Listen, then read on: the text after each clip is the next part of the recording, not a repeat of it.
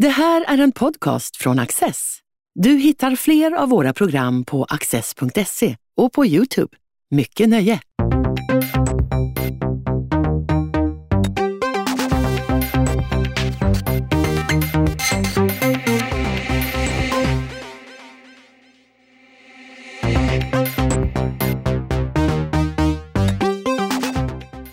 Ylva Herholtz är författare och journalist. Hennes senaste bok, Det där tyska, beskriver dels den egna släktens vedermöder i ett efterkrigstida Europa och hur erfarenheterna från kriget än idag präglar den tyska offentligheten. Men är också en studie av hur vår svenska självbild har formats i mötet med just det där tyska.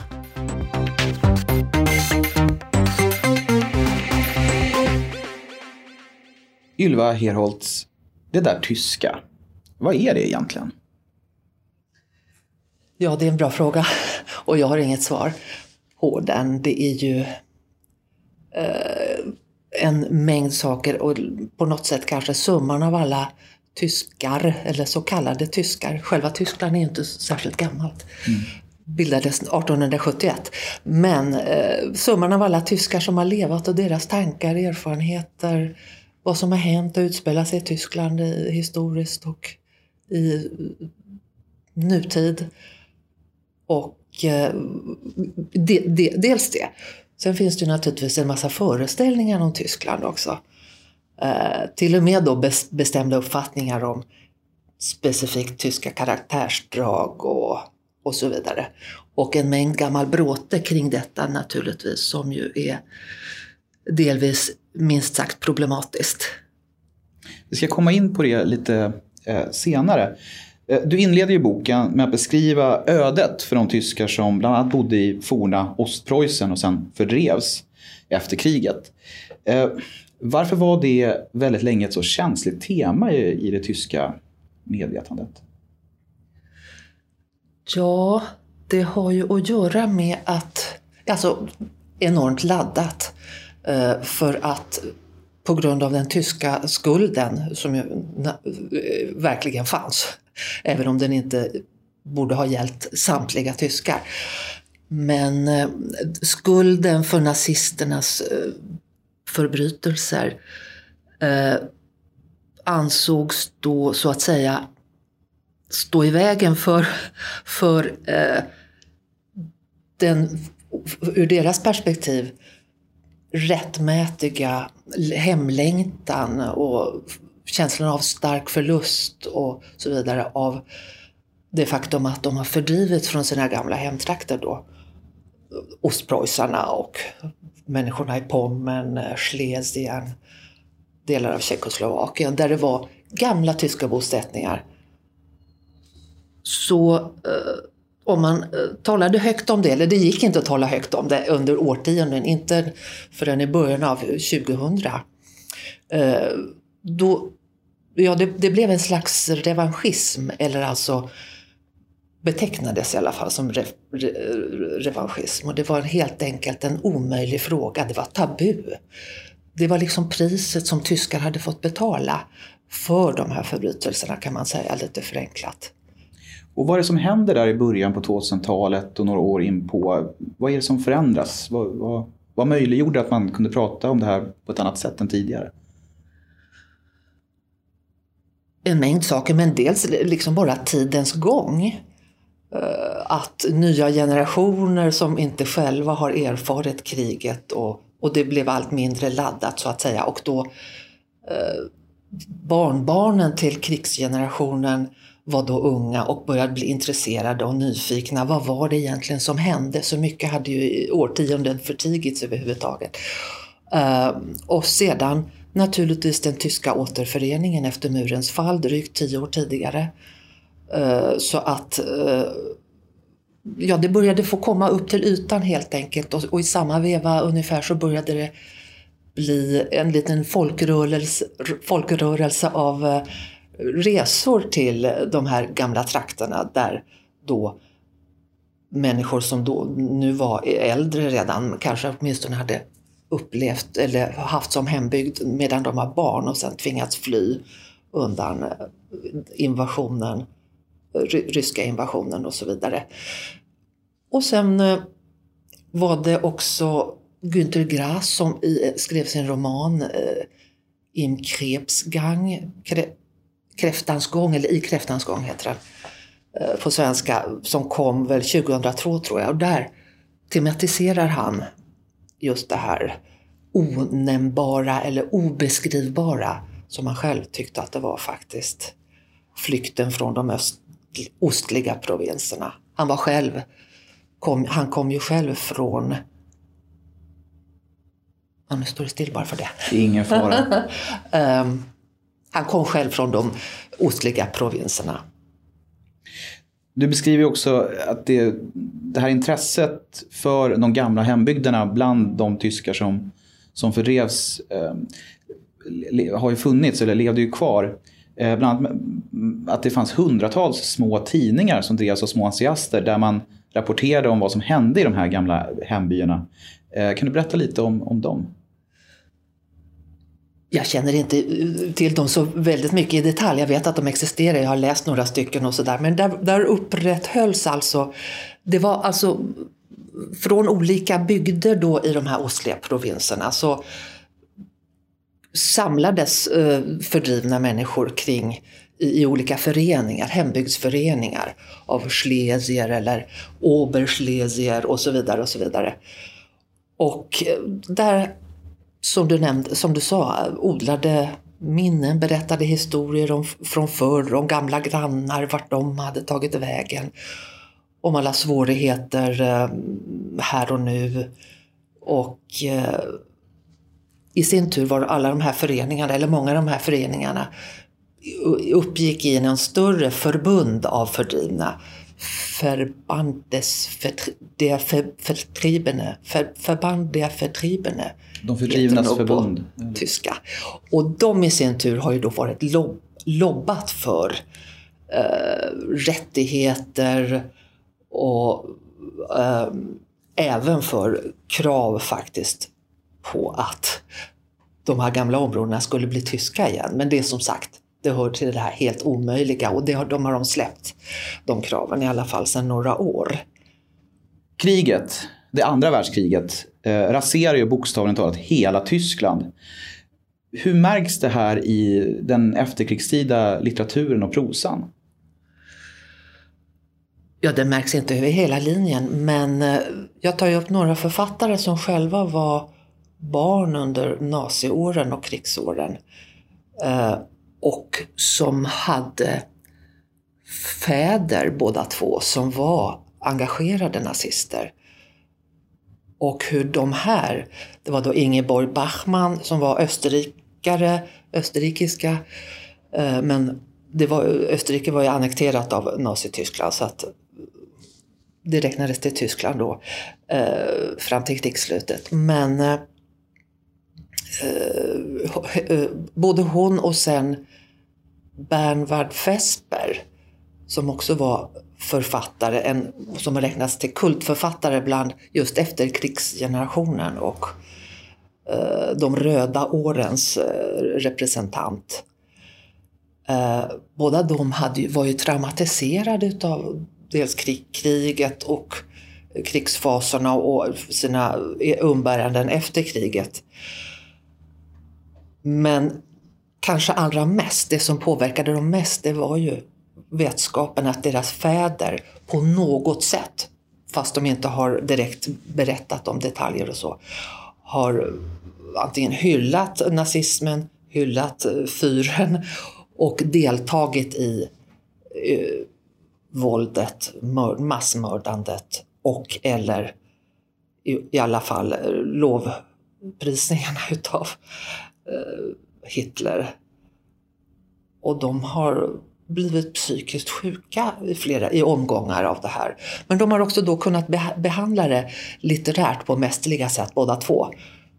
Um, Ingeborg Bachmann i Malina framförallt, hennes eh, kanske främsta roman. Och Vesper då i en roman, kultroman då från, den kom väl ut några år efter hans död, han tog livet av sig på grund av eh, att han aldrig kunde komma över och det blev bara allt, allt värre för honom, alltså känslan av Hitler i mig som aldrig ville gå ur.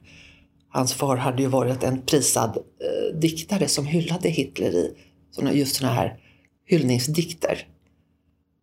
Eh, och eh, den, hans roman hette Die Reise, resan, fast den finns inte på svenska, anmärkningsvärt nog. Ja, det där är intressant för att efter kriget så vände sig ju Sverige, åtminstone kulturellt, eh, bort från Tyskland och vi blir väldigt intresserade av USA istället och det blir ett slags tomrum. Vilka konsekvenser får det för det kulturella utbytet mellan Sverige och Tyskland? Som du nämner så är det ju många tyska böcker som är, är stora i Tyskland men som, inte, som översätts kanske på 2000-talet här i Sverige. Mm. Ja, det blev ju så att alltså Sverige vände Tyskland ryggen väldigt raskt egentligen där när ungefär samtidigt som krigs, den så kallade krigslyckan vände i Tyskland. Ehm, och som du sa, vände sig mot eh, USA istället och amerikansk kultur. Och det känner vi ju till och det ser vi ju fortfarande att det dominerar starkt. Ehm, och det visar sig på, på väldigt många olika sätt. Uh, att uh, det, det, var, det, det, ingick i någon slags större sfär av oberörbarhet. Alltså, det blev en beröringsskräck med allt som var tyskt eller kunde ha minsta uh, association eller anknytning till, till det tyska. Inklusive då tyskar själva sådana som till exempel tyskar som hade flytt eller kommit som flyktingar till Sverige efter kriget. Så kallat vanliga tyskar som eh, fick del av det här kollektiva skuldbeläggandet. Och ett exempel på det här i, i sen tid, alltså för bara drygt tio år sedan, det var ju när Nationalmuseum här i Stockholm skulle eh, inviga en utställning med Caspar David Friedrich, en av de främsta eh, romantiska målarna. En gigant, eh, får man säga. Eh, och då fanns det, visade det sig, inte ett enda verk av denna store konstnär i svensk ägo, så visst expertisen kunde upptäcka i alla fall. Um, och uh, ja, det, det, är på något vis symptomatiskt för hela för hela företeelsen detta att man vände Tyskland ryggen och allt tyskt. Och hur skulle du säga att situationen ser ut idag? Finns ett större intresse för tysk litteratur och film och konst? På senare år så har ju flera tyska eh, tv-serier sänds i Sverige och, och, så vidare. Kan man se att det håller på att förändras lite det här tidigare ointresset? Ja men det tycker jag. Eh, absolut, och särskilt om det senaste decenniet. Eh, precis som du säger, och till och med tv-serier och med lite andra eh, nyanser i historiebeskrivningen om de nu just behandlar kriget och det är ju mycket sånt. Böcker och, och, och, filmer och dokumentärer om kriget. Det verkar ju ändlöst intresset för hela den här temasfären och andra världskriget. Fast vi inte var delaktiga i kriget heller. Eller kanske just därför, tänker jag. Uh, och, eh, så att det är nya nyanser som faktiskt får plats och klart, helt klart ett eh, lite växande och, klar, och växande intresse för Tyskland överhuvudtaget. Idag inte minst också för faktiskt att Tyskland är vår största handelspartner, men har ju varit så en längre tid också. Men det är politiska skeendena i Europa överhuvudtaget som gör det. Och nu senast eh, valet i Tyskland som fick mycket stor uppmärksamhet och stort utrymme i svensk television eh, till exempel och i tidningarna. Så det är också ett tecken lite grann i tiden att det är nytt intresse. Och ja, många re reser till Tyskland men främst Berlin fortfarande. Och pratar engelska. Och, och pratar engelska. Och Berlin är ju inte Tyskland men eh, för det finns ju lite mer än så. Men det har definitivt men, men det är nu ganska senkommet får man ju säga. Det är ju ändå ett grannland till oss. Och vi har rik gemensam historia bakåt i tiden. Så att det är märkligt att de här 12 år, det var bara 12 år, eh, gudskelov, mm. som nazisterna regerade. Men det har så starkt och så, under så lång tid präglat våra förbindelser och vår svensk syn på Tyskland. Som har varit ensidig tycker jag under väldigt lång tid och lite inskränkt. Boken heter ju som bekant Det där tyska och frågan om den nationella identiteten, ja vad är tyskt och vilka är tyskar? Eh, den är ju både känslig men också varit väldigt central för tyskarna. Den löper som en röd tråd genom den tyska historien. Hur skulle du beskriva att debatten har skiftat genom årtiondena? Jag vet inte om jag kan säga det riktigt. Eh, men alltså, äh, frågan har i alla fall ställts med jämna mellanrum allt sedan, ja allt, alltid i, genom hela tyska historien. Också långt bakåt i tiden. Äh, jag tror det var Nietzsche som, som någonstans skrev att tyskar, det är de, sådana som bekymrar sig om tyskarna, eller det tyska. Uh, och det har de ständigt gjort. Men de har ju också haft anledning att göra det. Eh, inte minst då ransaka sig själva på djupet eh, efter fasorna under naziåren och, och kriget. Och det är ju den tiden, eller framförallt efterkrigstiden, krigsslutet och efterkrigstiden som jag tar upp i min bok och så drar trådar till idag. Men eh, och, och där kan man ju urskilja hur synen har blivit lite mild efter de hårda rannsakningarna och den så kallade historikerstriden i Tyskland då på slutet av 80-talet.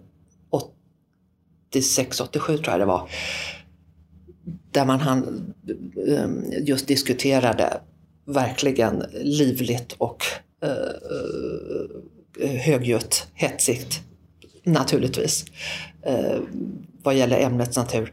Eh, Holocausts plats i den tyska historien och medvetandet och så vidare. Och så vidare. Eh, men sen har med tiden då och med nya generationer och eh, som sagt tidens gång så har tyskar och de yngre tyskar liksom försonats med att ja, det här har hänt och, och eh, eller accepterat, integrerat sådär som man gör. Att detta har ju hänt, det är en del av oss, det kan aldrig förtigas, ska aldrig glömmas och så vidare. Men också se nya saker och få en lite förmildrande syn på sig själva. Eh, om, man kan säga, om man kan uttrycka det på det viset. I någon mån kanske ett sundhetstecken om man ska vara helt frank kanske. Eh, du, du nämner ju eh, eh den frågan om nationell identitet och att, att den har, är, har varit extremt negativt laddad, eller själva frågan. Och, men nu på senare år så har olika författare och debattörer försökt nyansera bilden. Eh, pratar bland annat om eh, kulturkonservativa aspekten eh, och den debatten som, som förs på senare år. Kan du berätta lite om, om eh, det? Ja. Um, det finns då tongivande skribenter och kulturjournalister och redaktörer och så vidare uh, som uh, har vågat till och med lyfta fram gamla tyska dygder i det här att återfinna sin egen identitet och knyta an ändå till historien så att inte den här tolvåriga eh, krigs och nazihistorien ska dominera hela tiden. Um, då har de letat i, i det förgångna, i litteraturen, musiken, filosofin och hittat eh, nya förebilder eller kunnat knyta an till tidigare ideal eller att det också får komma släppas fram. Att man kan eh, Eh, eh, bejaka liksom gamla tyska dygder, sådana där som vi har eh, skojat om i alla decennier efter kriget. Det har varit tillåtet och naturligt att göra också. Om disciplin och ordning och flit och sådana saker. Um, till och med de har man, till och med de dygderna, så kallade, så har, har man då vågat bejaka. Och lite grann också hittat ett sätt att eh, skämta om sig själva som är rätt befriande, får man ju säga. Uh, filosofer har lyft fram de, uh, det här att tyskarna är ju nog romantiker och det har blivit tillåtet att göra det. Uh, det var ju under lång tid så att Eh, många att forskare, historiker och den allmänna opinionen liksom såg den tyska romantiken som en viktig faktor, pådrivande fakt kraft i det att överhuvudtaget nazismen eh, kom fram och fick framgång och fick makten. Och hela ideologin som sådan. Men eh, det, det, var ju inte så. Det är ju snarare som Rüdiger, Rudiger Safranski, bland annat, filosofen, eh, lyfte fram att det var, nazismen handlar ju snarare om en slags perverterad modernitet, perverterad rationalitet. Eh, brist på fantasi, romantik och eh, det som gör livet till liv jag, ser många likheter mellan tysk och svensk debatt. En sådan är ju, eh, jag ska inte säga fixering för det är ett starkt ord, men, men upptagenheten vid vad som är tyskt respektive vad som är svenskt. Eh, det som slog mig när jag läste din bok det är att i Tyskland så verkar ju intellektuella vara mycket mer intresserade för att faktiskt ta reda på vad som är det här tyska. Det finns en annan nyfikenhet.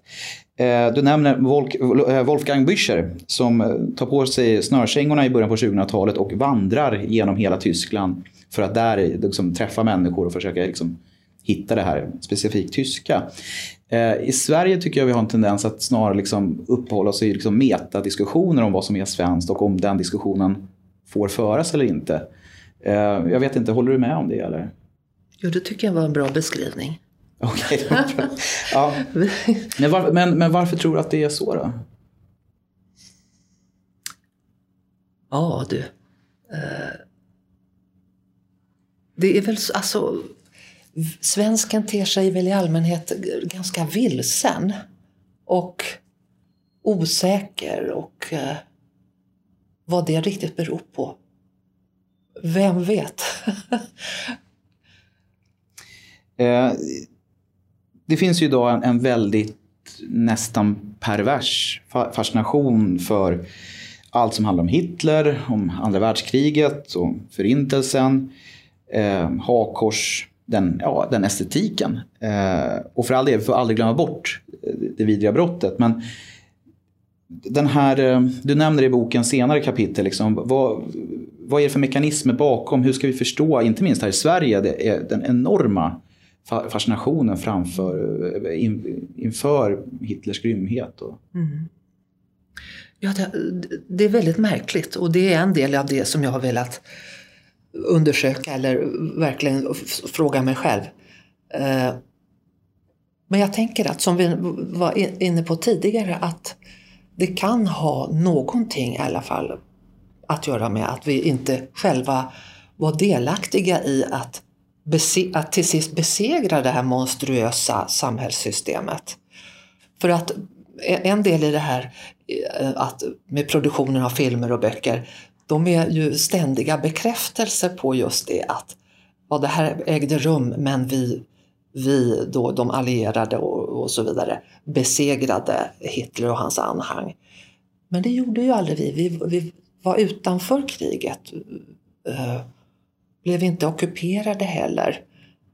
Det det är mycket komplext, men jag tror att det är en del i det hela. En slags omvänd skuldfråga?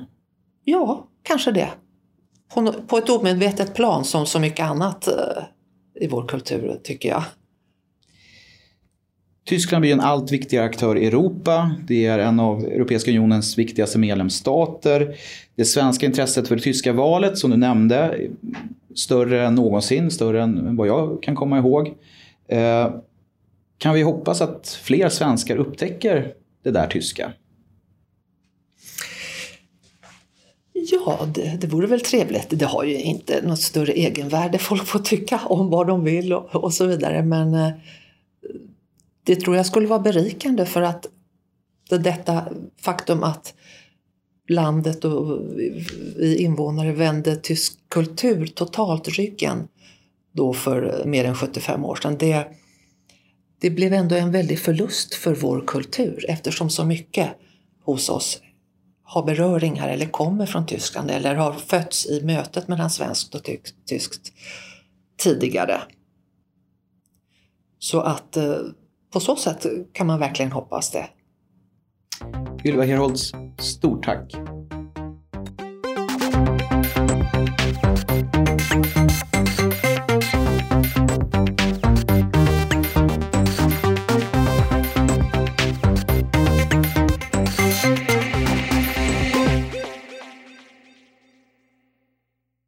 Du har just lyssnat på en podcast från Access. Du vet väl att vi också är en tv-kanal och tidning? Teckna en prenumeration idag på access.se.